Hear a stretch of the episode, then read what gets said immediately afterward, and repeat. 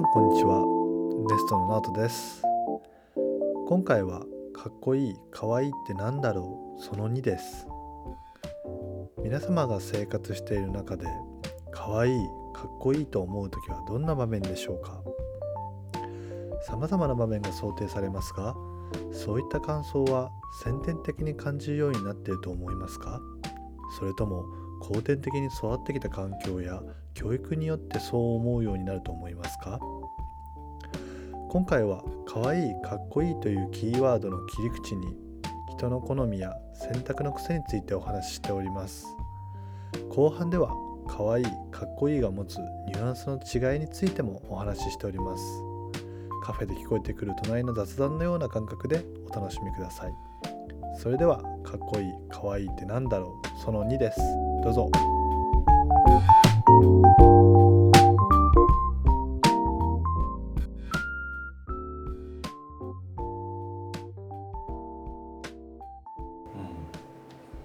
最近僕が知った本の中に「あの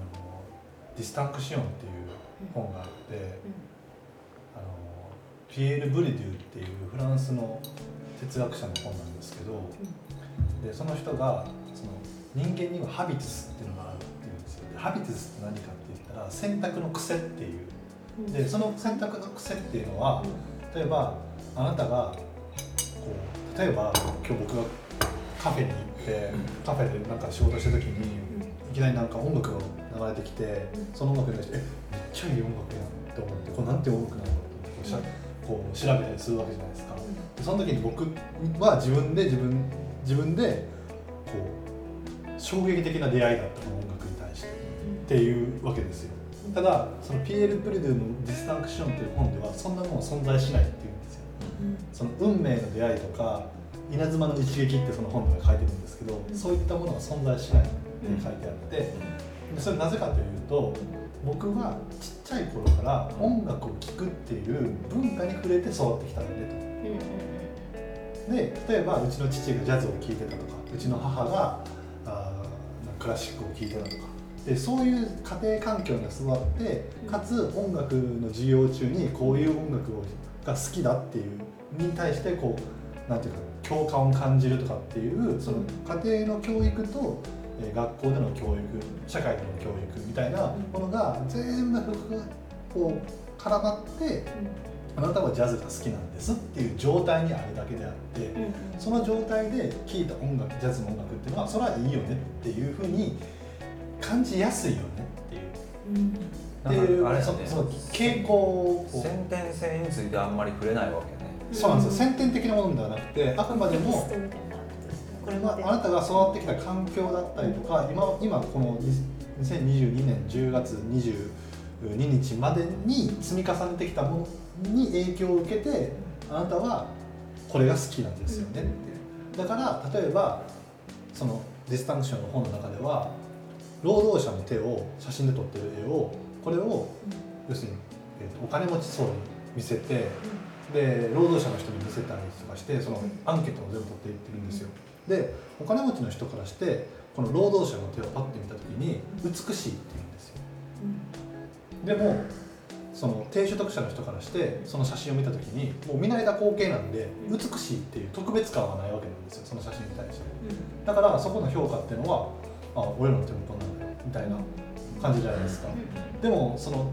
育ってきた環境の中にそういう手の人たちに出会ったことがない人たちっているわけじゃないですか。お金持ちの人たちって。でその人からするとそういったものに対してアート性を見出したりとか美しいっていうか芸術的な何かをこう感じるようなで逆にそういう人に対してローマ教皇とかの写真を見せてもあんまり響かないというか。で逆にその低所得者の人たちにローマ教皇とかキリスト教の何かを見せるとなんか神々しいって感じるとか。っていうその自分が育ってきた環境に起因して自分のこう傾向選択の傾向が出てくると。それをハビティスって言葉で表してるんですけど、ねお化けとかもね各国によって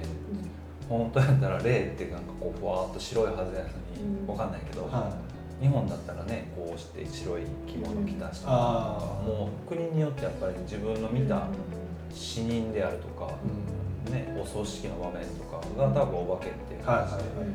で出てくるんだろうけど、もう今あれやってんのかなあの言っていいのかなあの双子とかさ付属大学大学付属なんとか大学付属中学とか小学校とかなんか特別枠で双子とかも入学させる話聞いたことない。ないです知らないですあの研究材料に使うっていうので、えー、双子って同時に生まれて今の直人の話だったら、はい、同じ環境で、例えば5歳とか6歳までほぼ同じ環境で育つわけ、でその双子を引き取って全然別の教育をして違うふうに感じるかとかっていうのをやってるって話を聞いたことがあって社会実験でまあでも。実験。それはちょっとほんまにやってるんやったら。でもそれは聞いたことある。アメリカではそういうのなんかやってたっていうのは僕も聞いたことあります。それがそれでどうなのかね、その先天性がそう感情とかその感覚とかそういうのとセンスと先天性がまあ結構ちななんていう影響を受けてるのか、ほぼ後天的なものなのかっていうのは多分そういうのを調べてんねやね。可愛いの方がでもなんかこう本能的とか、先天的なところから来る感覚がそう含まれてるかなと思うからなんかそこら辺もちょっと差があるんかなそうですね。だって母性から来るもんでもある子供見て可愛いなって思って愛おしいなっていう。犬とかハスキー犬とかでも人間の赤ちゃんをこうちょっとギュッとしたりとかするもんね、大事にしようとか。あれってこう守ろうとか。まあだからそういう感覚になんかちょっと近いのかも、でそれとその思いを表す言葉が可愛いとか愛おしいとかっていうのと、実際に人的にある可愛いっていうのがこう混ざってるからちょっとあざといっていうか分かんなくなるんだろうけどかっこいいって多分なんかそういうのないと思う。なんか、うん、昔で言う「かぶいてるね」みたいな感覚。なんか生き方かっこいいのお前みたいな。つれづれ草とかでもさなんかあれなんだっけかわいかわいきもかわかわいいものとかって言って、あなんか並べてるやん。知らない？ああなんかありましたね。なんかあるやんか、うんうん、ありました知らない？一文。そうそうこ,、まあ、この世で可愛いものは何かとか、うん。尊いものは何かみたいなのも書いてあるんだけど、でもその可愛いものの中例えばスズメの子が遊んでるとか、ちっちゃい子がなんかしてるみたいなのも書いてあって、なんかなんか可愛いの原型ってなんかそこなんやろなって、なんか思うんですけど。まあそうです愛おしい尊いから来るのは可愛い。じゃあ女女子高生がピンクで丸いものを見て可愛いという。それはでも結構その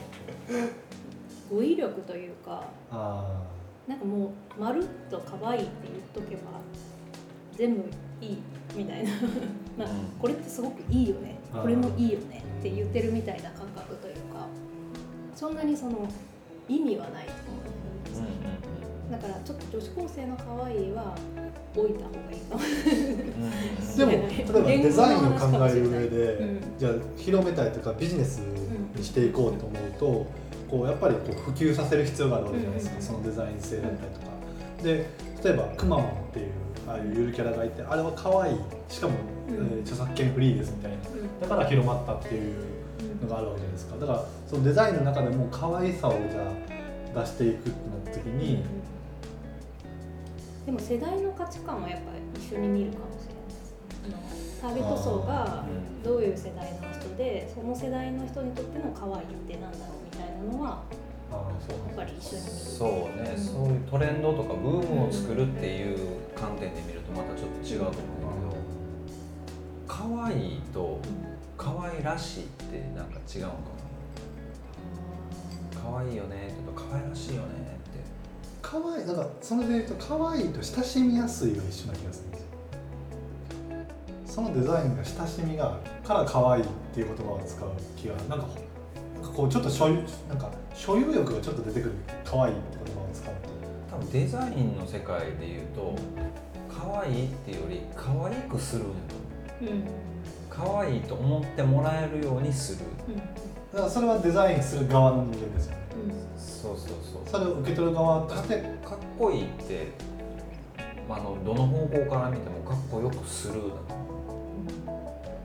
でも可愛いって可愛くするっていうと何もしてないのに可愛いっていうなんか2つあるような気がする。でなんか可愛い別に可愛い例えばそのさっきの女の子の話ばっかりしてあれやけど別にその一般的に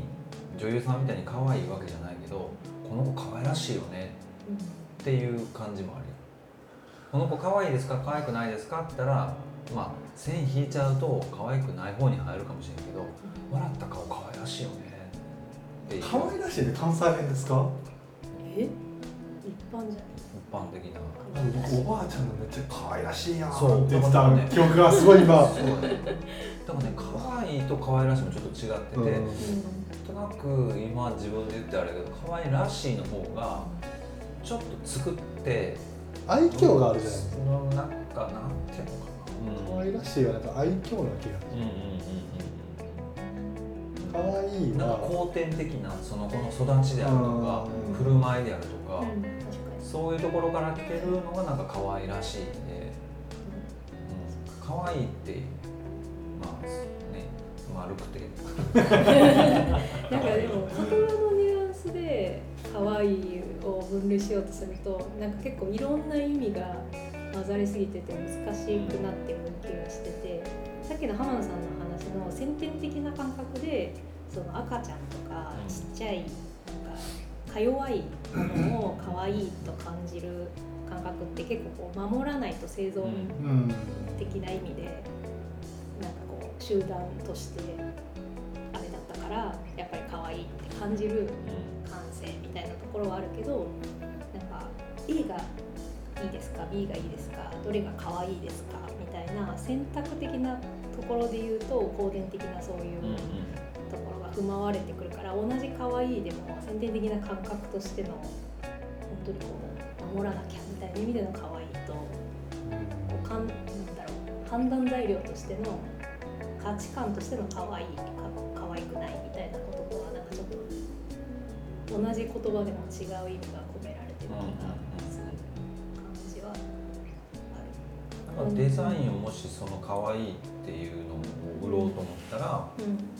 やっぱり先天的に可愛いと感じる要素を盛り込むってことね。あでもなんかそういえば昔その広告系のお仕事してた時に結構こうタブー闇こうあんま言わないようにしてるけどタブーみたいな風に言われてるのが赤ちゃんの写真と猫の写真と、なんか女性の可愛い写真みたいなのを使うと、何でも売れちゃう、だからなんか結構握手握手みたいな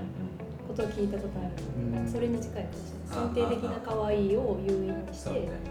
牛乳とか赤ちゃんに持たせるみたいな。じゃないけど結局、うん、なんかそれって結構意味というよりここで戦略というよりかはもう人間のそういうところを利用してるだけで環境を守りましょうの標語の前に赤ちゃんがこうしてる、ね、あと猫めっちゃいる。みた いななんかそれって本当にそうなの？みたいな、うん、ごまかされてる、うんうん、それでも多分猫を見てもうちょっと話また最初の方に戻りますけど子供見て猫見て可愛い女の子見た時に、多分人間は何かしらの刺激を受けるんでしょうねどっかで。そうなるね。それが多分中毒的な何かがあるからみんなそれに対して、まあ、可愛い男女差もあるから、ね、あもちろんそう、男性って基本的にこう右脳左脳をこうどっちかだけ使うのが得意って言われてて、右脳だけを使う場合の場合の時と左脳時左脳だけを使う時がこう得意って言われて逆に女性はそのバランスをこう右脳と左脳を同時に使うことができたりとかするから、まあこう器用な脳の人の使い方をできるっていう意味でその可愛いって思えるのはもしかしたら右脳と左脳どっちにもなんかこうまたがってる感覚なのかもしれないですよね。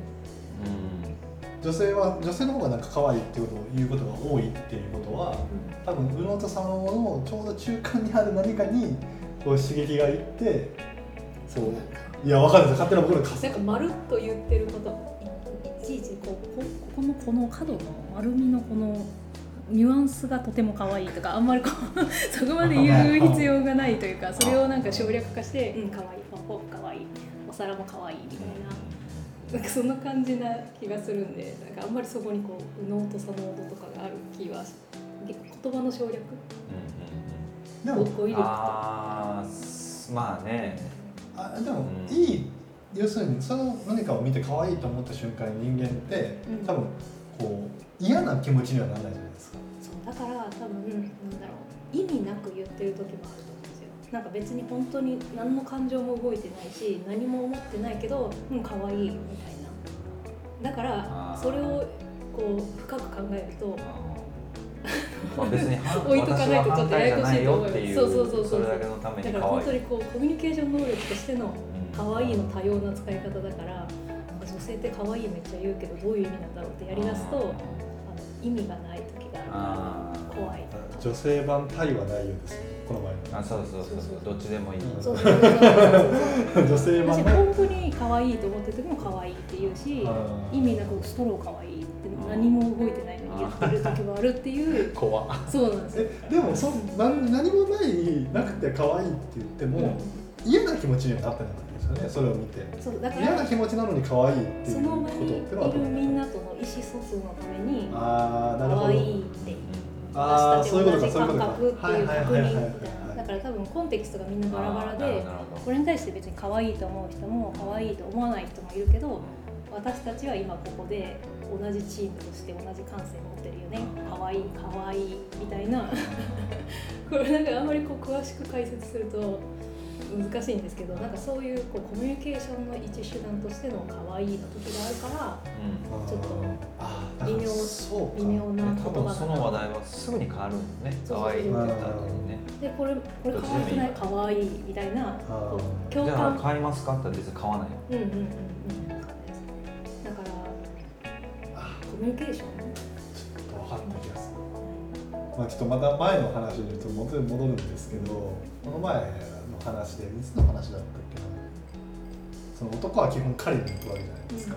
うん、女性はこう村でこうコミュニティを作るわけじゃないですか、うん、だからそのコミュニティの中で生きていくために生み出した知恵として今のこのそう同意の仕方がね。だからその曖昧戦略というか、この曖昧な言葉を作ったりして、こう同意だから今現代版「いいね」が可愛いかもしれないですし。優しそうとか可愛いとか、当たり障りない言葉としてあってそれはでも嫌な気持ちにならない。ふんわりとしたいろんな意味の込められた一つの何かみたいな。コミュニティの中で生きていくために生み出した人間の知恵かもしれないですね、それが。そうなんですよ。それでもずれてる時なんか実験してみたいよね女の人、まあ、女の人ばっかり言うとあれなんだけど、うん、56人いて「これかわいいあかわいいよね」とかって言って、全然可愛くないやつを「もうかわいいよね」って言ってその後の4人がどういう同意をするか。だから私が結構信用する子はその分かる分かるってなってあ結構近い感性持ってるなと思う子でもこれはどうって見せた時にこれはないわっていう子の方が私はあ絶対的に信用できると思えるから全部に同意されると逆にこうそれはコミュニケーションだな、うん、まあ話聞いてないな。っていうのね、微妙とかっていうのなんかどこどっちにも取れる微妙あそっち微妙かな。あそれはもう微妙かなっていう。でも微妙ってことはもう完全にそれはいや多分ないでっていうことを例えばこっちとこっちどっちがいいって言われてこっちがいいと思うねんけどって言われてて微妙はっきりとじゃあどういうなんかこう対案があるのかとかどういう反対意見なのかって別になくまあ可愛いはさ同意の方のどっちでもいい同意やんか、微妙ってどっちでもいい方の否定みたいな感じで「あ微妙ですね」みたいな。だからといってどうってわけでもなく、可愛いの対義語は微妙なのか。ななんかそういう言葉をよく使って会話をしてるのかな。でも確かに面白いななんか全然話変わりますけどこの前何だっけ何かのやつで人間失格の中でごめんなさいいきなり急に人間失格の話出てきますけど人間失格の中でその主人公がその喫茶店かなんかで友達と対義語反語ゲームっていうゲームをやってるんですよ。でそれがさっき言ったようにじゃあその哲学的なも題名に対しての反対語を言っていこうぜっていうゲームなんですよ。だからににだからその白に対しての反対語は黒っていう人もいれば赤っていう人もいるわけですか。ら紅白っていうくらいなんで、まあ、それはまあまだはっきりしてるわけじゃないですか。でももっと今言うと可愛いの反対語って何って言うとかっこいいっていう人もいるしでもその人の対その可愛いの反対語のかっこいいっていうのは男女で分けれる、うん、切り口での可愛いの反対語はじゃあ男だからかっこいいかってなるわけです。でも切り口が全く違えば可愛いの反対語は今言ったように微妙になるかもしれないしっていう意味で言うとなんか今すごい答えを聞いた気がしたんです。可愛いの反対語は微妙っていうすごい。思いつきでいやすごいああそうかと思って。ふんわりとしたニュアンスですね。そうなんかさっきほら一番最初に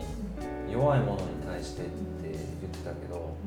なんか結局そのデザインとか何を何をもって可愛いと思わせるかっていう話になると多分そういうのを連想させるっていうことなんじゃない？なんか小さくて弱くて儚くてっていうようなものをそうそうそう。だから小さいとか、色も消えそうなピンクとか、はっきり赤とか青とかになって消えそうな色だったり、柔らかそうだったり、丸かったり、そういうものなんか履かなくて守らないと逆にとんがってるとか真っ黒とかなんかすごいシャープなものはかっこいい